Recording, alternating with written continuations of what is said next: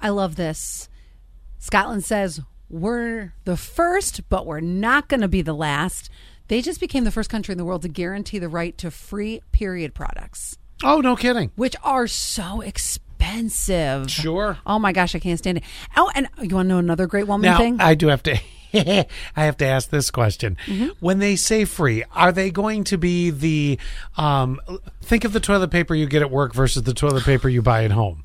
Okay. So, yes, you could get that free, but Oh, if you're you right. want the better, you're still going to have to pay for No. it. Which, you know, so be it. If that's the way that it goes, you should have at least the option to have the free. Yep. But if you decide you want the better, well then you're going to pay for it. You brought back a memory that I completely forgot about that every woman knows so well.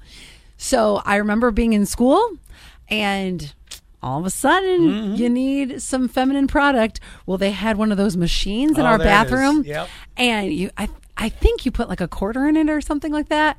And here Well, comes back back in the day, probably now a dollar 75. Yeah, right. And here comes out it is probably five inches thick. Yeah. That'll do the job. It Here won't I- be comfortable, but it'll here- do the job. here you are in middle school and you're trying to be cool in middle school. It's the most pr- impressionable age. And you just hear Allie going down the hallway. Yeah. Yeah, yeah it's that's life for you back in the Sounds day. like a diaper. You're right.